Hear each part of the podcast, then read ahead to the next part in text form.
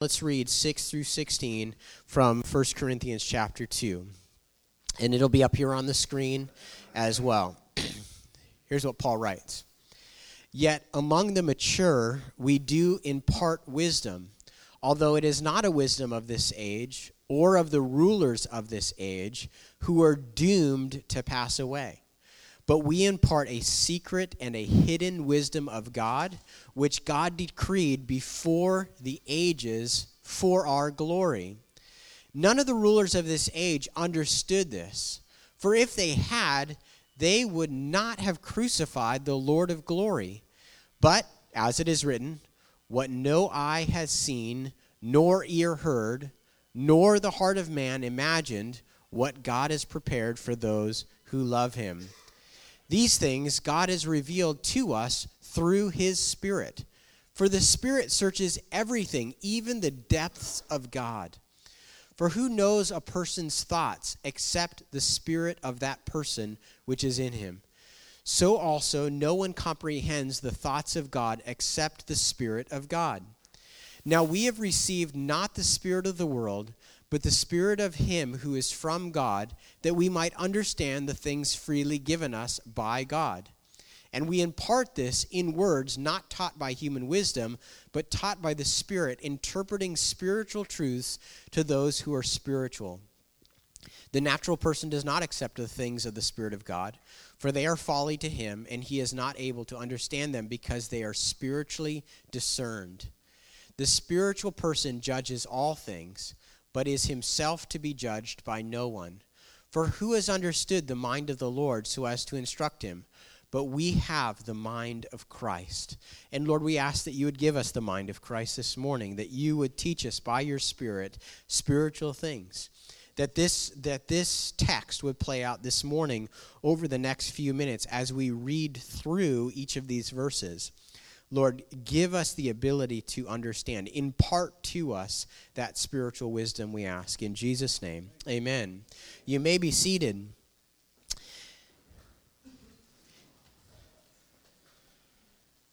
If you're just joining us for the first time, or if you haven't been with us for a little while, we are studying through a book of the New Testament. The New Testament's in, in the Bible. It's a book called First Corinthians. And First Corinthians is actually, it's, it's, we call it a book, but it's really, it's a letter that Paul the Apostle wrote to a church called Corinth. That's why it's called the Corinthian letter and we call it First Corinthians because there's another letter that follows this called Second Corinthians. If you actually want to be technical, this is really First Corinthians is really Second Corinthians, and Second Corinthians is really Third Corinthians because there's another letter that Paul wrote that we don't have. God ordained that we would have this letter here, and um, and this title was kind of given to it throughout church history. This was written about 20 years after the ascension of Jesus, 20, 25 years after Jesus left the earth and went back up to the Father in heaven. And so Jesus um, is in heaven, and the church is growing. It started in Jerusalem, it expanded to um, Judea and Samaria, and then missionaries like Paul are taking the gospel message, the, the message about Jesus, all around um, the uh, southern European region and across um, uh, this kind of Eastern Asia uh, or Western Asia region. And, um, and so Paul planted the church in Corinth, and now he's writing back to this church that's deeply troubled. Uh, this church has been um, basically, they've been tattled on by the household of Chloe and uh, Paul's in Ephesus and he gets this report, a negative report about the church. He also gets a letter with questions from the church. And so Paul is writing this letter as a response to the issues that had arisen. And so the section that we're in is a section that started in chapter 1 verse 17 and it deals with with factions in the church this church had been broken up into four primary groups all based off of who their favorite preacher was now there was a, a lot of issues in this church so this is just the first issue that is addressed so, this section we're going to break into three parts. The first is verses 6 through 8, where Paul talks about a secret wisdom. The second section is verses 9 through 13, where Paul talks about that wisdom being revealed by God's Spirit. And then, third, uh, we have a section in verses 14 through 16 where um, Paul talks about it's a spiritual person that receives that revelation.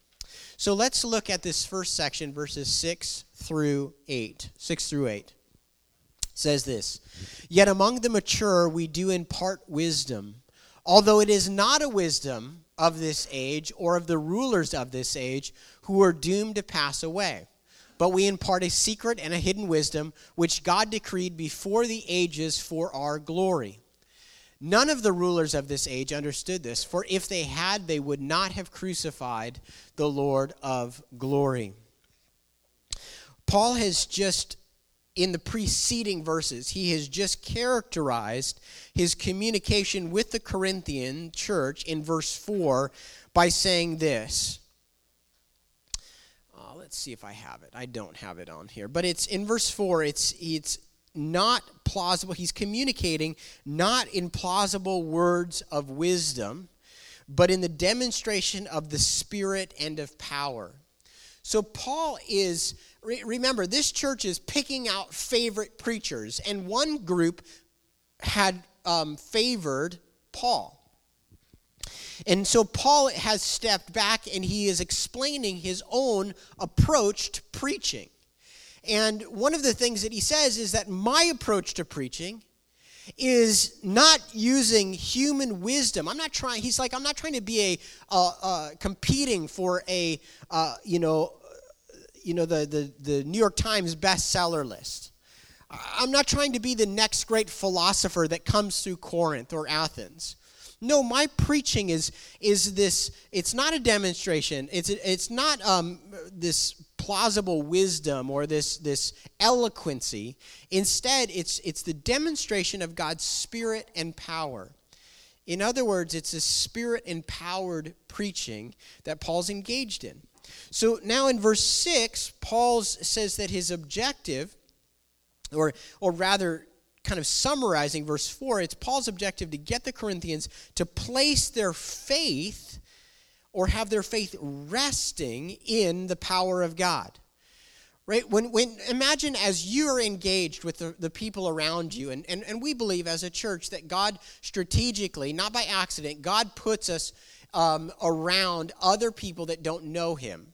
So imagine just for a second your neighbors or your coworkers or your family members that are still far away from God. You look at them and you're like, they're a sinner, right? they're far from God, just as we were at some, at, at some point. And yet, God has put you around them.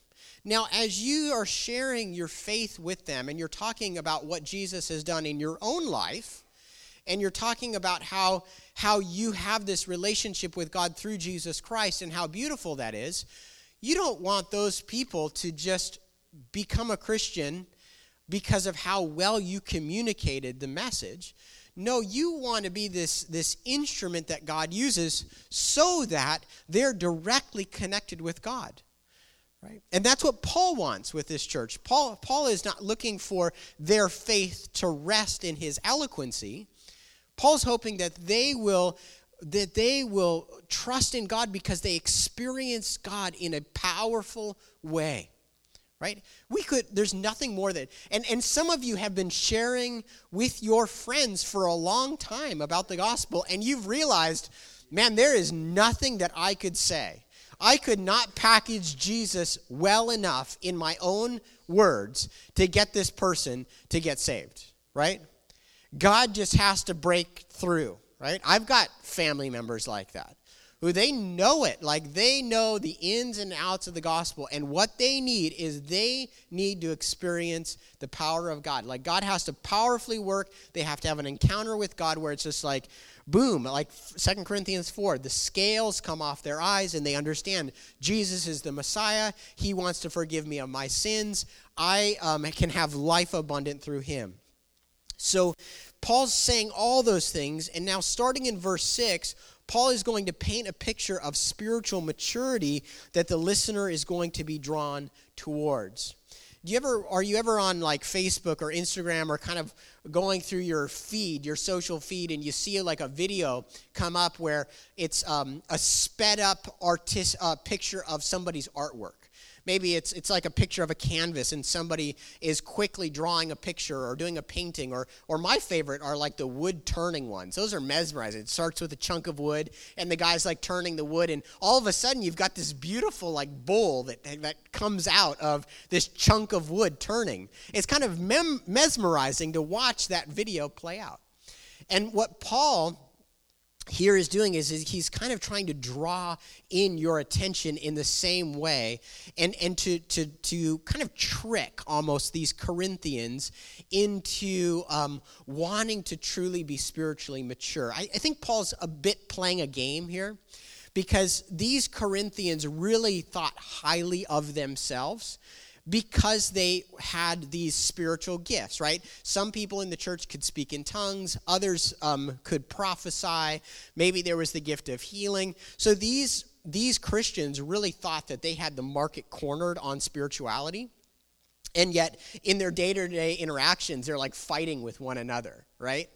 So you may have kids, or you may interact with kids who are just think think like they are so great, but yet in the way that they may interact with one another or the way that they may behave, it's just like, ah, uh, no, you're still a kid. Like you're still immature. Like you need to grow up a little bit more. So Paul is saying he's going to draw a picture here of spiritual maturity, and he's going to say, hey, we're able to talk about wisdom. We're able to talk about wisdom, but it's spiritual wisdom that only the spiritual can understand. The, he's, he's really trying to, to reel these guys in, to motivate them towards authentic spirituality, and to, and to leave off the evidence of immaturity that's in their life. So, um, verse 6. Now, it's going to feel like I'm stuck here on verse 6, and, and we're going to spend like half our time on verse 6, and then all of a sudden we're going to make it through. Okay, so verse 6 Yet among the mature, we do impart wisdom, although it is not a wisdom of this age. So, um, when you place your faith in Jesus, you are placing your faith in the power of God. And with that, you're reaching your intended end. So the question is, what is, what is mature? What does it mean to be mature? The word is telos, which uh, is the idea of the um, finality or completion.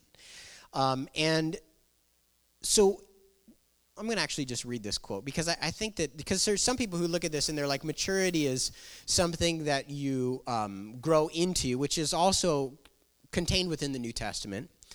But um, this writer, and I, I agree with him, Gordon Fee, he says this the argument of the whole paragraph, especially the language for using for our glory in verse 7, for those who love him and us in verse 9, or us, or revealed it to us in verse 10, and we have received the Spirit who is from God in verse 12, it implies that Paul is, as earlier, addressing the whole church and drawing them all into the orbit of what he is saying.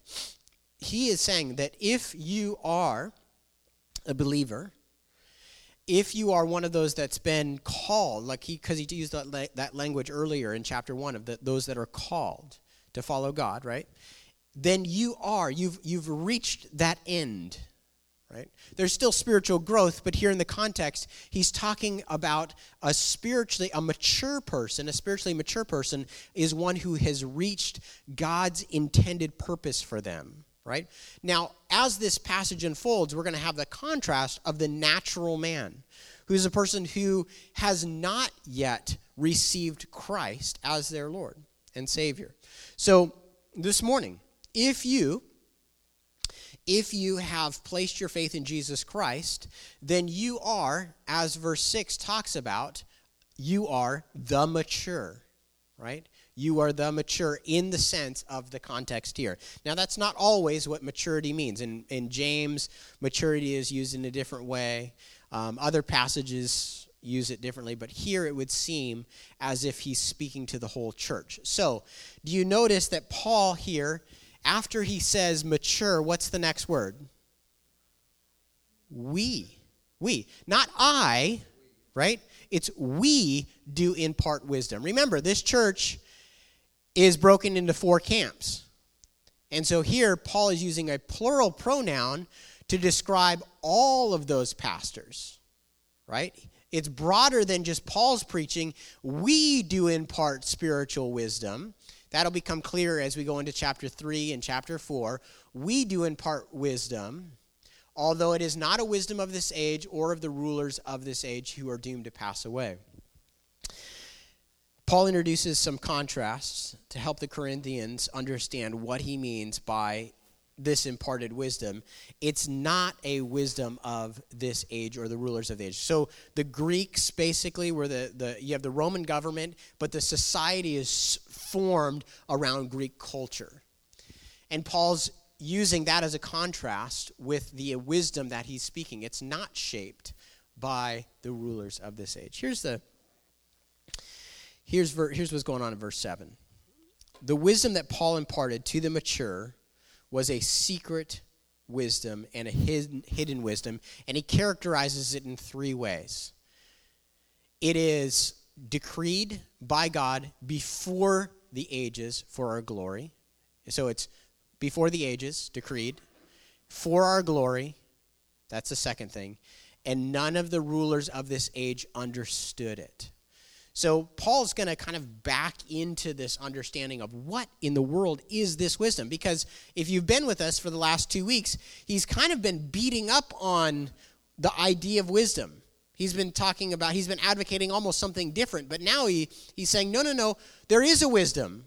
So it's like, okay, Paul, what is the wisdom? Okay, well, it's not the wisdom of this age, it's not of the rulers of this age, it's the wisdom that God decreed before the ages Oh, and it's for our glory. Remember that because we're coming back to glory in a second. None of the rulers of this age understood it, for if they had, they would not have crucified the Lord of glory. Here's the crazy thing. Here's the crazy thing because he says, if they had, if they had understood it, if the Roman government, if the Jewish elders had understood God's wisdom, they would not have crucified the Lord of glory, right? Tying in the end of verse 7, end of verse 8. They wouldn't have crucified. Now, check out this. Look at, we're going to turn over really quickly. I'll, I'll show it to you. Look at, um, where am I going here? I know. There we go. Look at this. This is a description of Solomon. 1 Kings 4:34. Now, who is Solomon? The wisest man ever to live, right? He had a dream where God said, Ask me anything and I'll give it to you. What did he ask for? Wisdom, right? What does it say of Solomon? And the people of all nations came to hear the wisdom of Solomon, and from all the kings of the earth who had heard of his wisdom. All of the uh, surrounding nations at the time of Solomon, they came to him to hear. What characterized the wisdom of Solomon? If you read through the book of Ecclesiastes, and, and, and, if you're, you're unfamiliar with Solomon, and he was a, a king, he was a king over Israel, um, that God gave him this gift of having this natural wisdom, we could say. He really had insight, wrote over 3,000 proverbs, right? He had insight into wisdom under the sun. And the benefit of that wisdom, not a bad thing, but the benefit of that wisdom was that all of these rulers came and sought out Solomon. Now, Jesus comes on the scene. How do the rulers treat Jesus? They crucify him. They crucify him. It's a different kind of wisdom. I, I just want you to see that, that. That Paul, again, he's not opposed to the intellect. He's not anti intellectual. He's not opposed to you going to school or reading a book. He is just saying, look, God's wisdom is from outside. Uh, the, God's wisdom displayed in Jesus is from outside the sphere of human ideas. And it's put on display by who he chooses. That's what we looked at last week. Some of you um, who are into sports may remember Rich Berry. Do you know what Rich Berry was famous for? Somebody. Rich Berry. What was he famous for? Yeah, yeah, yeah. Yeah, yeah. Rick, I, I put it wrong in here. It's Rick Barry. Yeah. The underhanded free throw, right? Yeah, and he was ridiculed. So he, if you're at, if you get a penalty in basketball, you have a free throw, right? You go up to the free throw line and you shoot a free throw, right? It's worth one point. So he came along and he tossed it underhand. Now the average, the average um, success rate for free throws in the NBA is 75%. Rick Barry, you know what his percent was? 89%. But it didn't catch on because he looked like such a weirdo. He was ridiculed by it. You know what brought it back? His son. It didn't come back for another 20 years, even though he was scoring at a, a rate that's 14% better than the, than the average in the NBA it was not brought back until his son came along and also did the same thing and also had a above average success rate all that to say this wisdom of god displayed in jesus it reminds me of that right? It's just outside. It's this it's this outsider idea of of how the world should work. And god and, and what's god looking for? Glory. He decreed this before the ages for our glory. So you're so God has this crazy idea of like free throws, right? Something greater than free throws and a high high high success rate, right? Yeah. But he's like, "Hey, I want to I want you to be a part of that. It's going to bring me glory and I'm going to save you. I'm going to redeem you through this guy dying on the cross." Crazy. All right, let's keep going.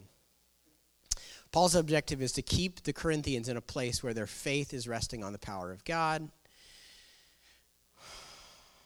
Okay. Verse 9. But as it is written, what uh, no eye has seen, nor ear heard, nor the heart of man imagined, what God has prepared for those who love him. These things God has revealed to us through the Spirit, for the Spirit searches everything, even the depths of God. For who knows a person's thoughts except the spirit of that person? Well, let's before we get to that, let's just go through this. Verse 9. Um, the thought continues. Hidden wisdom is now revealed. How, how? So, Paul, remember, he says, We impart to you wisdom. How? How does Paul impart this wisdom? Where, where's he getting this from? Well, he starts by quoting Isaiah 64 4. So you can look that up at another time. This is pulled out of the Old Testament, Isaiah the prophet. No eye has seen, nor ear heard, what the heart of man, uh, or, or nor the heart of man imagined, what God has prepared for those who love him. God has prepared his own plan for those who love him. It isn't perceived by human ability.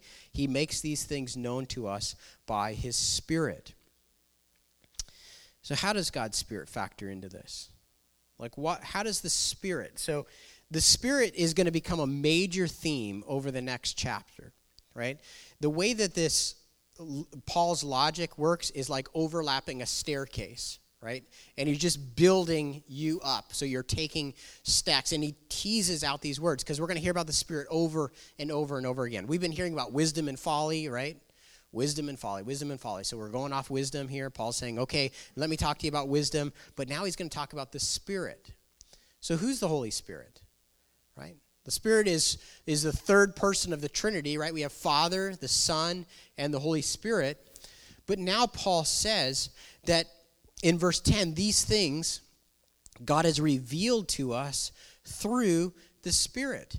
There's these things that God, before the foundation of the earth, He's decreed for our glory. These things, these plans of God that no human mind could come up with, you haven't seen, your heart can't even think up. God has these plans. And then it says in verse 10 these things God has revealed to us by his Spirit. That's amazing. Now, he, Paul's gonna Paul's like, okay, let me let me explain to you how this works. Let me explain to you how this works.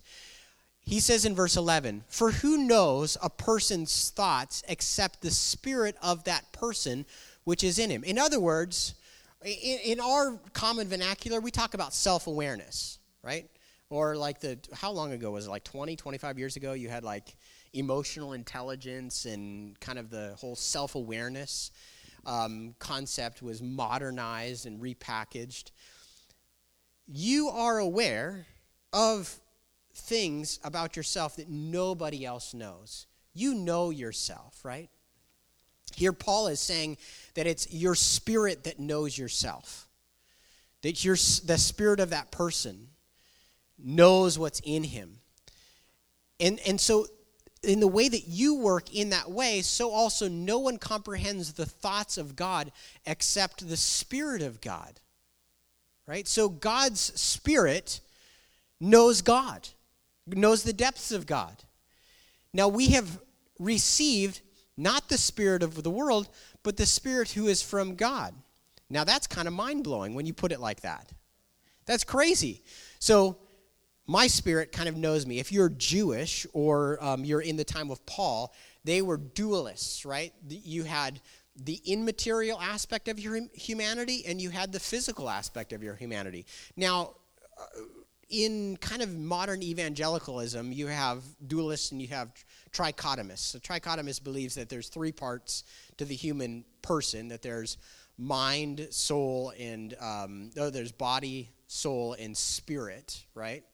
Uh, so you can kind of just you could have more than three parts depending on because we have all these different definitions of who we are in scripture. But for paul and his audience they're thinking the immaterial aspect and the material aspect.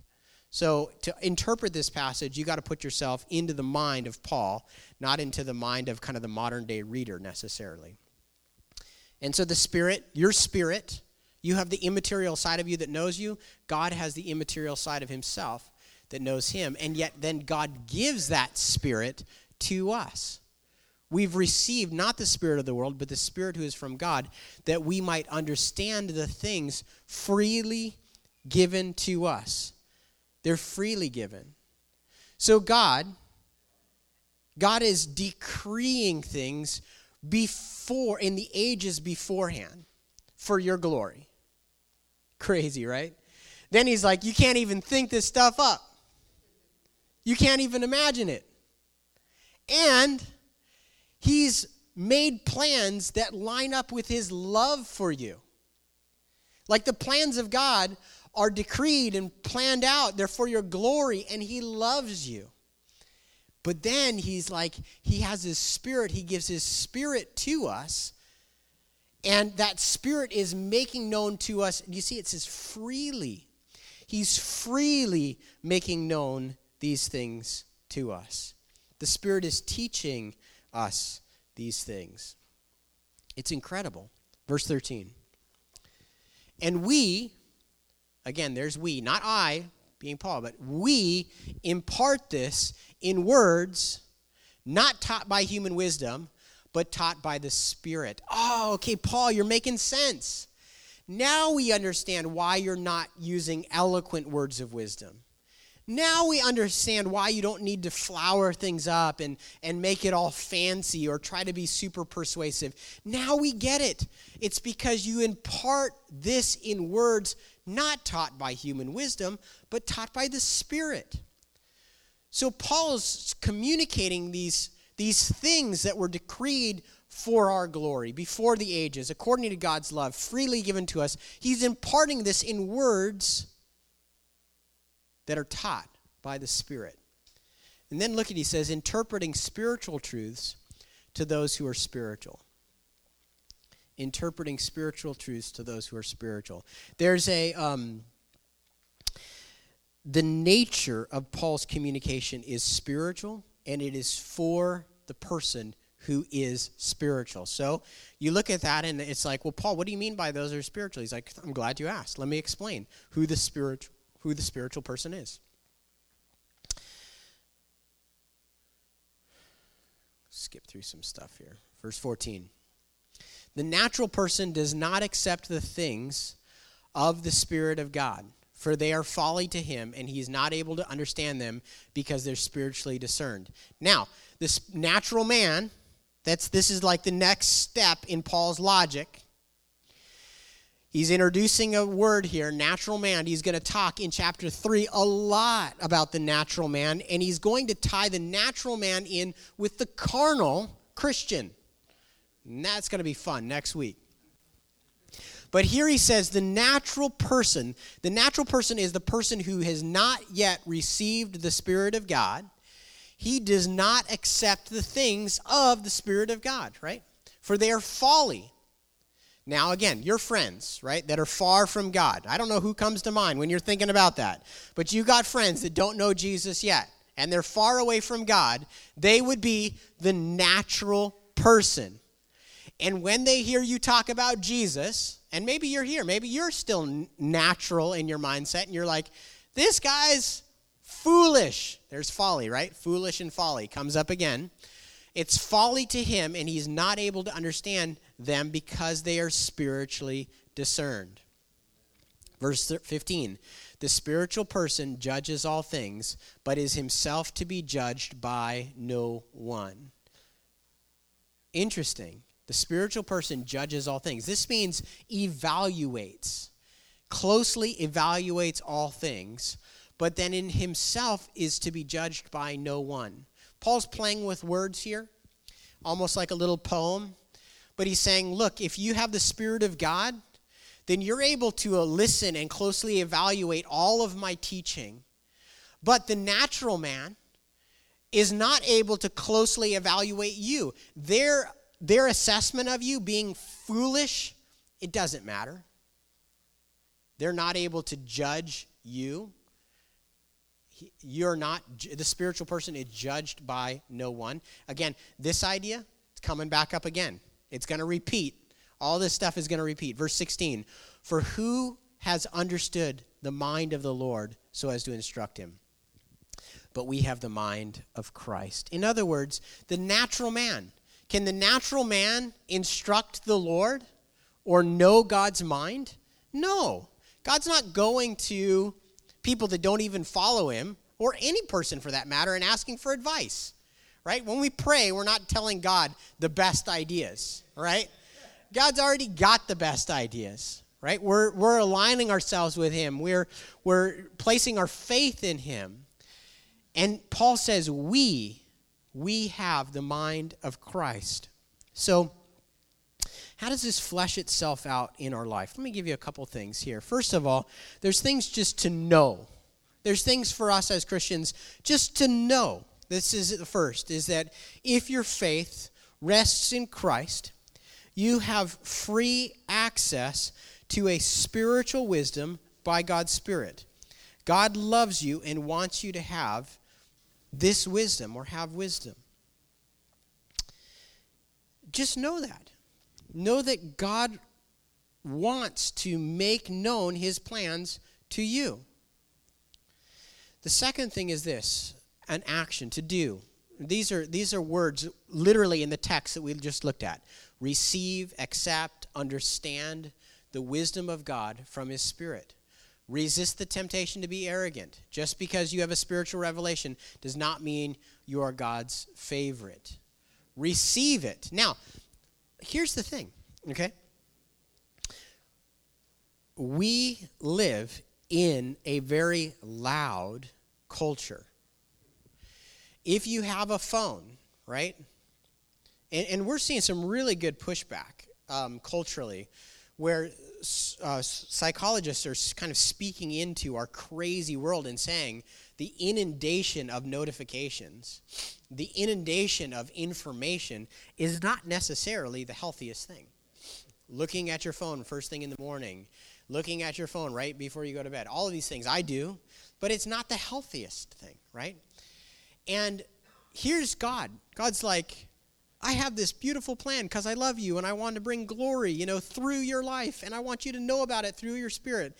And yet we can be highly distracted through our devices, through content. I mean, how much content do we have access to?